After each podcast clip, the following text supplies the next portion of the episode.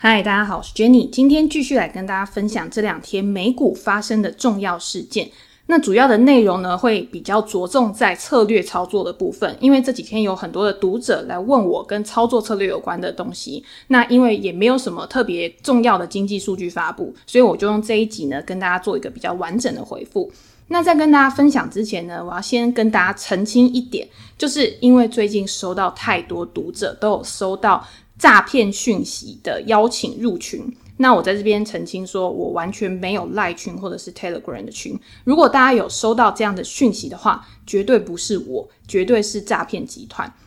我为什么不成立群组的原因，第一个当然是因为我平常比较少发这种消息面的东西，或者是比较短的文章，我都是在脸书每天早上会发一篇盘势的文章跟大家做分享，或者是我在订阅专栏里面会专门写分析的文章、操作策略的文章，跟大家分享我的看法。那在订阅的专栏里面有一个专属的社团，大家可以提问去做讨论。所以 Telegram 里面最大的群组就是股癌的群组嘛。那股癌的群组里面呢，又有很多人都会及时的分享很多讯息。如果大家有什么想要知道的资讯的话，其实到股癌的群组里面去找，基本上都找得到。那我呢，就是比较会发一些比较长一点的文章。那用 Telegram 的话，我自己会觉得比较不方便，所以我就没有成立。那如果大家有收到邀请的话，千万不要受骗入群，甚至缴费给他们。尤其是有一些群组，他是用我的脸，可是他收的是台股的会员，然后他就跟大家说啊，因为美股最近不好做啊，或者是美股之后才会有啊，所以让大家去买他那个台股的会员，那个绝对是骗人的，所以大家千万不要上当。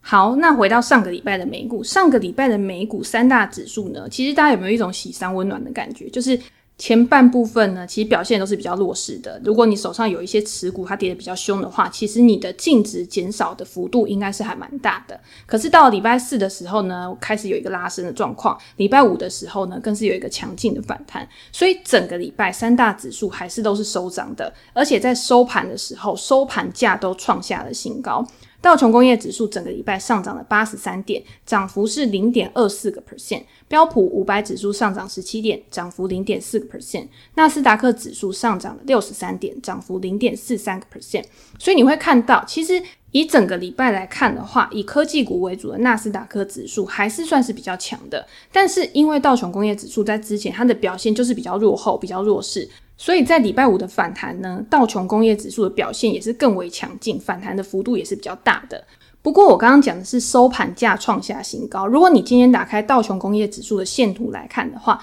你会发现道琼工业指数它还是没有突破五月十号的高点。我自己会认为说，五月十号的高点应该还是有蛮大几率可以去向上突破的。那如果今天在突破五月十号的高点之后，道琼工业指数有一个带量拉回的状况发生的话，那就表示没有量能再去持续的支撑这个动能向上，那就有可能是一个短期拉回啊，或者是走弱的讯号。但是我觉得现阶段来讲，我们先不要去预设立场，就是既然它收盘已经创新高了。我们就先假设呢，这个趋势的动能是可以持续下去的。那你就去看道琼工业指数里面到底表现的比较好的是哪一些股票，然后它代表的意义是什么？这个是我们现阶段应该要去思考的。那如果你去看道琼工业指数，上个礼拜表现最好的就是 Apple 公司的股票。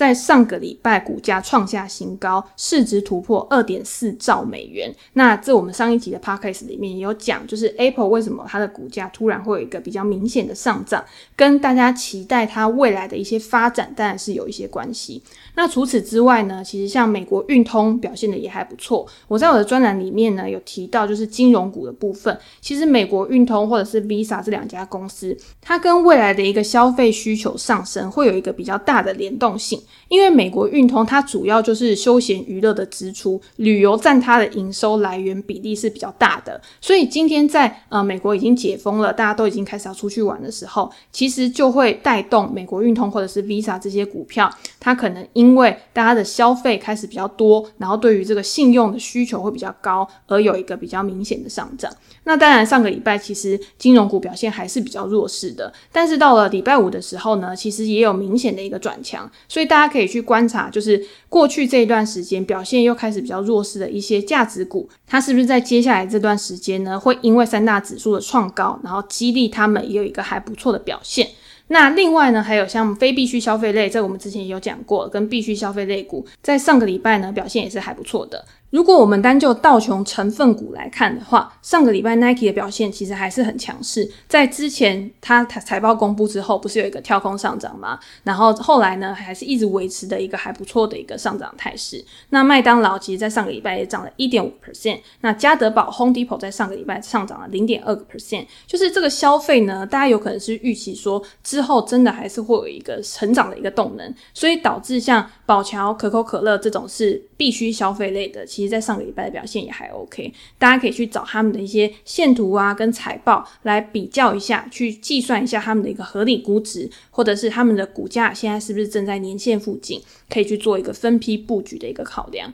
那我们接下来再来看一下标普五百指数，标普五百指数在上个礼拜其实还是表现的蛮强的。我们在之前的 podcast 里面，其实最近这几集都比较讲到一些总经数据面的东西。那你今天去看这些经济面或者是呃产业面，其实都还是维持着一个强势的格局。那技术面当然不用讲。标普五百指数又在创高，所以技术面也是维持着一个强势格局。但是我觉得现在的创高啊，因为下个礼拜开始，金融股会开始公布财报，第二季美股的财报季即将揭开序幕，所以市场上面的不确定性其实是会有增加的。那还有就是下个礼拜还有 CPI、PPI 跟零售销售的数据，那有可能市场也会因为这样而有一些比较大的波动，大家可以去啊、想一下，你接下来的策略是要怎么去做。所以我自己呢，在接下来这一段时间，我不会太积极的去出手。那我之前已经买的部位，当然我就是已经放在那边。如果它今天没有一个趋势上面的一个转折、一个变化的话，其实也不用太快的去把股票卖出。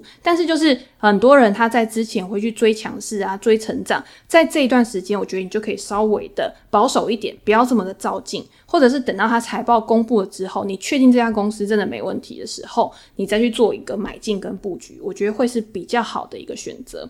那我们接下来再来看纳斯达克指数。其实纳斯达克指数在最近这一段时间，一直还是维持一个很强劲的情况。我在之前它创新高的时候呢，其实有一段时间我是会觉得比较保守，因为我认为在创新高之后，因为三大指数是没有同步确认的嘛，所以有可能纳斯达克会有一个拉回整理的一个情况，让我会觉得说，诶，那个时候应该是要比较保守的。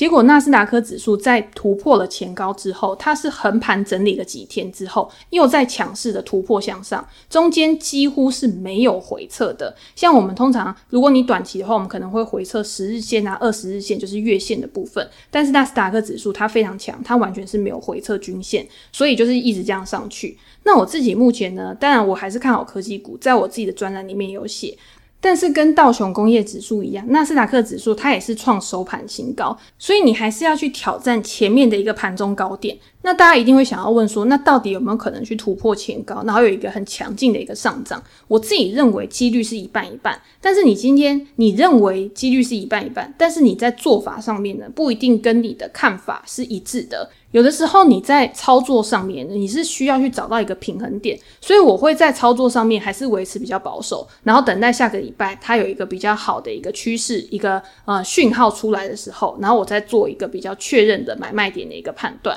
那前面就是大致讲一下我对三大指数目前的一个看法。那这几天呢，因为我礼拜六的时候有在 Facebook 上面讲我最近的操作嘛，那有一些读者呢，在这一段时间他有问我一些问题，那我就在接下来这一段时间呢，来跟大家做一个比较完整的回复。第一个就是有读者问我说，S&P 500指数最近会不会有一个拉回的情况发生？那所谓的拉回呢，就是股价下跌嘛。但是你今天你认为的拉回，它下跌的幅度是多少？是五个 percent 吗？还是十个 percent？甚至到二十个 percent，已经是呃技术性熊市的一个讯号了嘛？所以你今天每一个人对于它的一个拉回的幅度的接受程度是不一样的。那你就要先问你自己，就是你今天你设定的投资目标是什么？你的持股期限是多久？你才有办法去设定你的交易时间格局。然后再进一步去选择你的操作工具，然后才有办法去计算出你可以承受的风险是多少。所以，我们刚刚有讲了嘛，第一个就是你的目标，你的持股期限是短期、中期还是长期？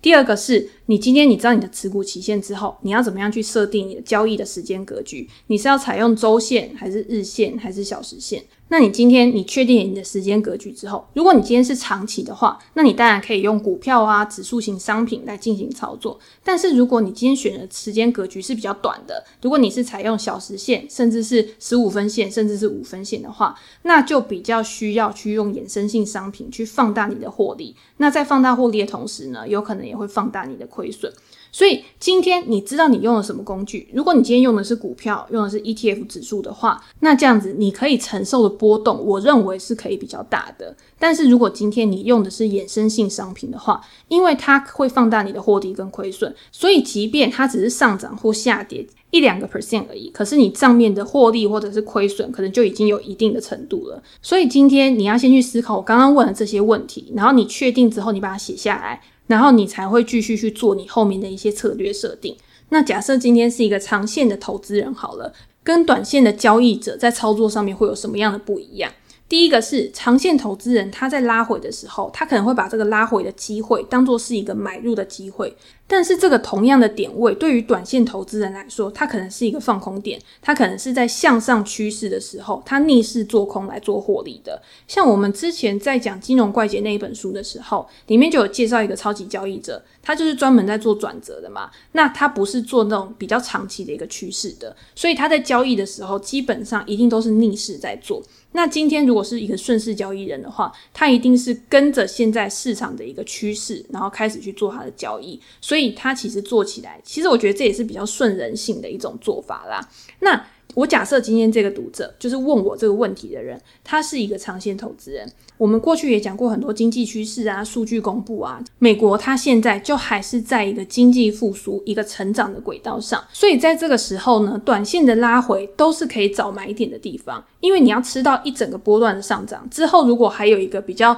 呃长期的一个涨势的话，逢低加码的胜率会比你去追高来得高。那这个是以指数来看，就是指数如果今天逢低去加码的话，其实对我来说啦，我觉得 S M P 五百指数就是一个进可攻、退可守的标的。今天它长期一定是走一个向上趋势，即便短期的时候它会有下跌，你的心里真的是没有办法去忍受那个账面上的亏损，没有办法按下那个卖出键的话，你放长期，有可能你还是可以去获利的。但是如果今天你是换到个股的话，情况有可能就完全不一样。如果今天你是成熟股或者是稳健成长股的话，你或许还可以这样做。就像我们之前讲的，如果今天稳健成长股它搭回到年线的时候，通常是一个很重要的支撑，去判断说这个公司它的股价是多还是空？如果它今天跌破年线，有可能就是一个空头趋势的开始嘛。但是如果它今天它的基本面都还是在一个稳健向上的趋势上的话，你到年线它这个支撑有撑住的话，逢低布局就是一个很好的机会。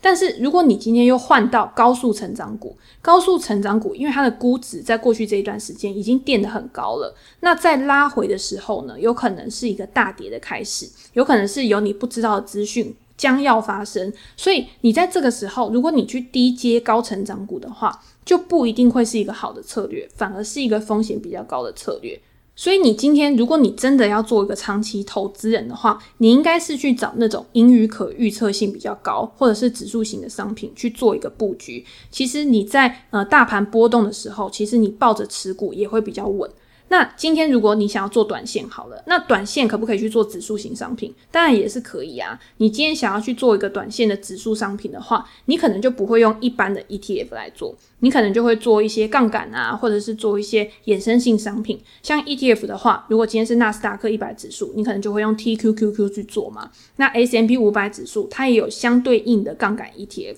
我这边不是在推荐大家去使用这样的商品，只是如果你今天你的操作周期真的是比较短的时候，其实用杠杆的商品，然后你风险控制的好的话，其实有可能会为你带来一个更高效的配置。那如果今天你不想用这种杠杆性的 ETF 商品的话，你也可以去用选择权或者是期货来做。那用期货来做的话，基本上大家会觉得说期货的风险好像很高，但是期货的风险其实它不是在于期货会下跌，因为期货会下跌，指数也会下跌。期货的风险是在于，因为它的杠杆比较大，如果你没有做好一个停利停损点的风险控管的话，你的损失会呃扩大的非常快。那等到你已经跌到需要去补缴保证金的时候，其实都是已经非常严重的亏损。如果你今天是一个没有办法控制好自己的情绪，没有办法做好一个纪律进出的投资人的话，那我也劝大家不要去做衍生性商品。因为你在做衍生性商品的时候，有可能跌个三个 percent、五个 percent，对你来说，你的账面获利跟亏损就已经有差了。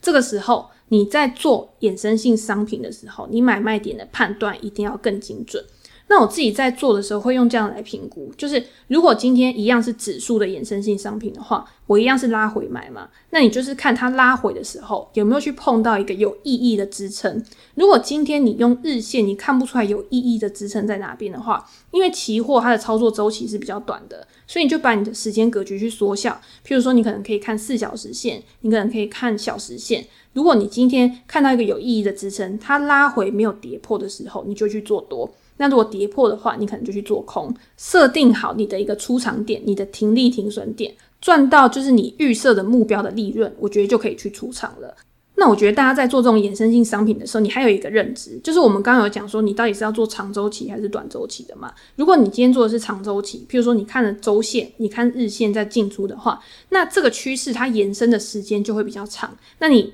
部位持有的时间可能也会比较久。但是如果你今天看是小时线，甚至你看的是什么呃十五分 K 啊，或者是五分 K 的时候，那你就知道这个趋势的延续性其实就一定会比较短。那你这个时候你进出场的频率一定就会变高，那你更要去注意盘势，你一定会更贴盘，然后你一定要更好去做好你的风险控管。所以刚刚我一直在重复一样的问题，就是你今天你有没有办法很精准的去抓到一个短期的趋势？你有没有办法很纪律的去做进出，你才可以去做衍生性商品？如果你今天没有办法做到上面这两项的话，其实你就乖乖去做指数，或者是买入一些呃价格合理的好公司，然后来获利就 OK 了。好，那刚刚讲那么多，我回答就是刚刚我们第一个问题嘛，就是 S&P 500的指数到底会不会拉回？我认为就是 S&P 500指数现在还是在上升趋势之上，但是因为我们刚刚有讲，就是之后的财报季，然后跟下个礼拜的数据，其实都有可能影响到 S&P 500短期的一个走势。那如果今天你觉得有可能会拉回的话，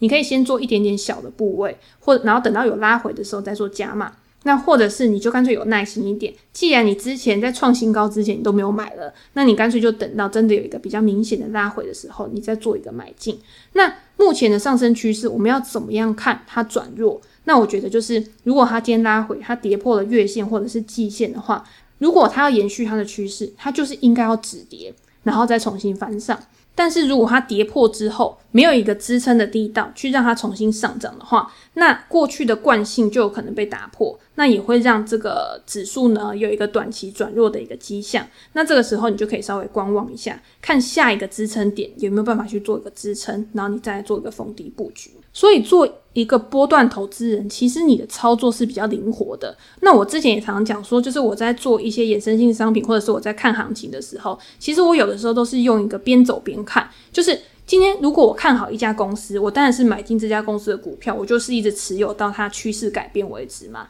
但是如果今天我是做一些比较短期的操作的话，我一定是边走边看，然后持续的有新的资讯进来的时候，然后我要去调整我对于盘势的看法。这个就是长线跟短线比较不一样的地方。那第二个就是有人问说，但衍生性商品的优缺点是什么？因为呃，这个跟最近的新闻有关系，就是因为 IB 取消了他的账户管理费，在之前他都会收一个十美元的账户管理费，可以去抵你的一个交易手续费。那现在呢，这个费用取消，其实也是迎合，就是现在很多的券商它都是零手续费的嘛。那 IB 它算是我觉得门槛比较高，因为第一个它有账户管理费，第二个就是它还有去收它这个交易的手续费。那我自己比较常用 IB，就是我习惯的券商就是 IB。为什么？就是因为在 IB 这个账户里面呢，你同一个账户你可以去买股票、买债券，呃，做选择权，然后也可以去做期货。所以你在资金配置上面其实是比其他的券商还要更弹性、更灵活的。就假设，因为像我上个礼拜我在做股票之外呢，我也想去做指数。那我在做指数的时候呢，我就是采用衍生性商品，我就是做期货嘛。那我用期货呢，其实就是可以比较好的去抓到那个比较短的趋势，那我也可以比较好的去控制我自己的一个获利跟损失。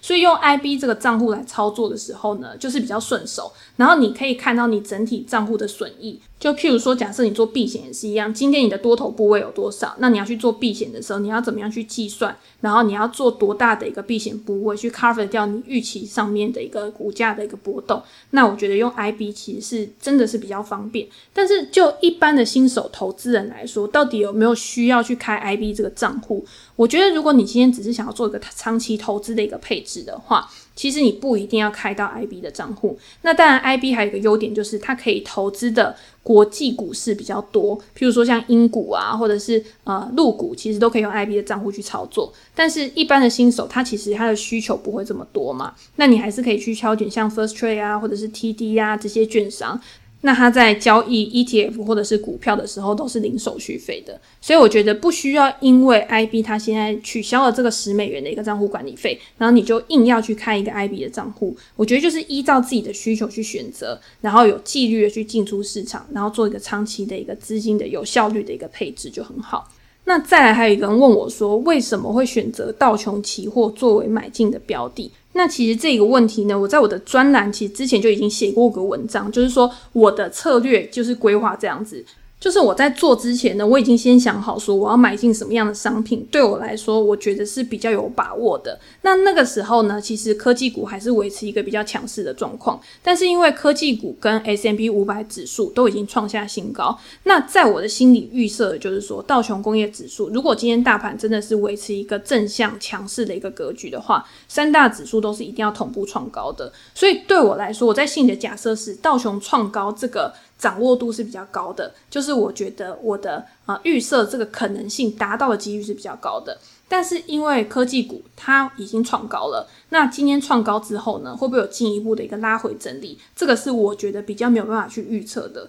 所以我把我的资金部分呢配置到道琼工业指数的一个期货上面。就是去做它创高的这一段，所以这个也其实也是属于一个比较短期的配置的。那长期我当然还是看好科技股的发展，所以我科技股其实还是有部位。而且我在过去这一段时间呢，大家也知道，其实我是有布局一些成长股的。那成长股呢，通常我买进了之后，我不会预设说到底它会涨到多少。反正它今天如果它短期之内有一个比较高速的涨幅的话，到达一个我觉得预设的目标的时候，我就会先出一点部位。那剩下的部位呢，我就是让它慢慢跑，就是让它看可以跑到多高，高或者是如果它今天创高之后有拉回的话，我就会慢慢的逐步再去清掉我的部位。所以高成长股其实对我来说，在我的部位里面就是比较弹性的，就是有可能今天这档股票我买了之后它高速上涨，那我就可能把它卖掉一点。但是它如果今天回撤一个支撑，它如果再往上的话，我会再把它加回来。因为高成长股的特性就是它的一个短期动能是很强的嘛，它不一定可以维持很久，但是它的动能很强，所以它的幅度可能也会比较大。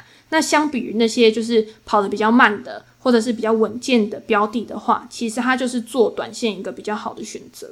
所以到最后就是选择道琼期呢，其实是我本来就已经预设好它会创高，然后我才去做这个部位的。那当然下个礼拜还是要看一下整体的盘势是怎么样去跑。如果今天它还是突破前波高点的话，当然很好。那如果今天它突破前波高点之后又拉回的话，那你还是要去减低你的部位嘛。所以就是还是边走边看，然后灵活调整，就是这样子。这是就是我自己的原则啦。所以下一个问题就是出场的设定是什么？其实我在之前的 podcast 里面也有讲，就是我的出场设定是，如果今天一档股票或者是我做的这个标的，它短期有一个很高速的上涨，突破了前高的话，那你出场的设定第一个就是它突破前高之后拉回，那形成一个假突破的时候，那就是一个转弱的一个迹象。那这个时候我可能就会先减码我的部位。那第二个标准呢，就是今天如果我买进了一个部位，假设我今天道琼期它没有照我想的，就是去创高好了，它可能就是嗯行情直接反转向下，那我一定也是在一个支撑有意义的支撑的时候去做个减码或出清，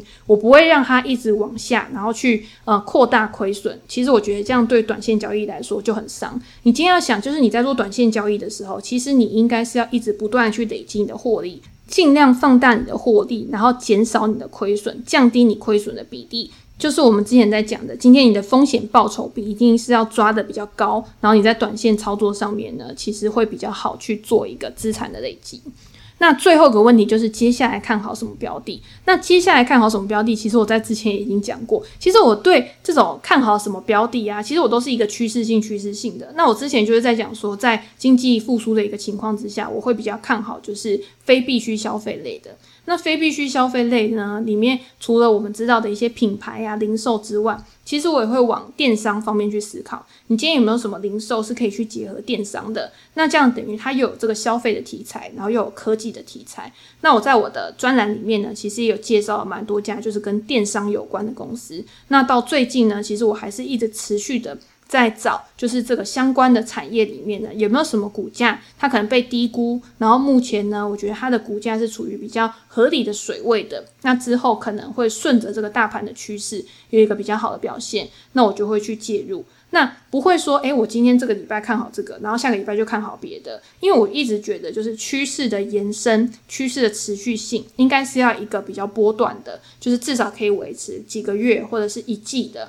那这样子，你在报这个股票的时候呢，其实也会比较好。那这个当然就是，如果你今天想要看好一个产业去做波段的时候，你就是用这样的思维。那如果今天你只是依照一个技术形态去选股的话，没有基本面的一个支撑之下的话，那当然就是你技术进就是要技术出嘛，就是你的进出标准一定是要一致的。就是你在买进任何的股票或者是标的之前呢，你一定都要先想好，就是你今天你是用什么样的标准去挑选你的标的，那这样子你在出场的时候呢，才不会混淆，变成说你今天是用技术面进场，然后结果你想要用基本面出场，那这样子你的比较标准就不一致，那这样你出场的时间点一定就不会是太好的。所以我现在看好什么股票，其实还是以消费类啊，然后结合科技为主的。公司，我觉得它的成长前景是会比较高的。那当然，其他的像之前跌得比较重的金融股啊，或者是原物料类股，甚至是油油，其实我现在都还有部位嘛。那最近有很多人问我说，诶，会不会原物料啊、油啊，它之后就是会直接走一个空头的一个趋势，然后不会再反弹？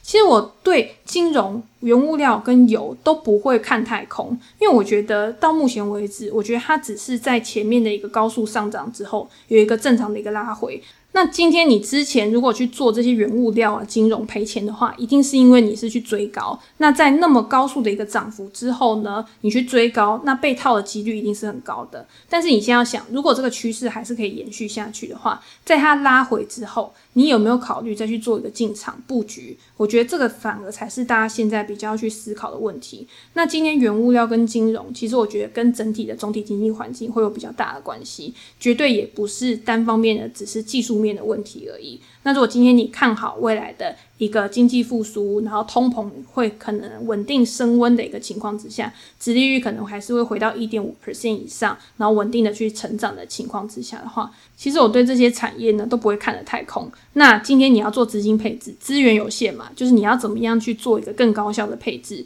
你还是要去比较不同产业、不同标的之间的机会成本，哪一个对你来说你觉得是抱起来最舒服的，或者是你想要抱的比较长期的，你不想要做一个太短期的。一个操作的话，那你可能选择的一个思考方向又会是不一样的。好，那如果大家有什么问题的话呢，欢迎留言评价给我。那之后呢，我们也会用 Podcast 来回答大家的留言，然后跟大家做进一步的讨论。那今天就先分享到这边，拜拜。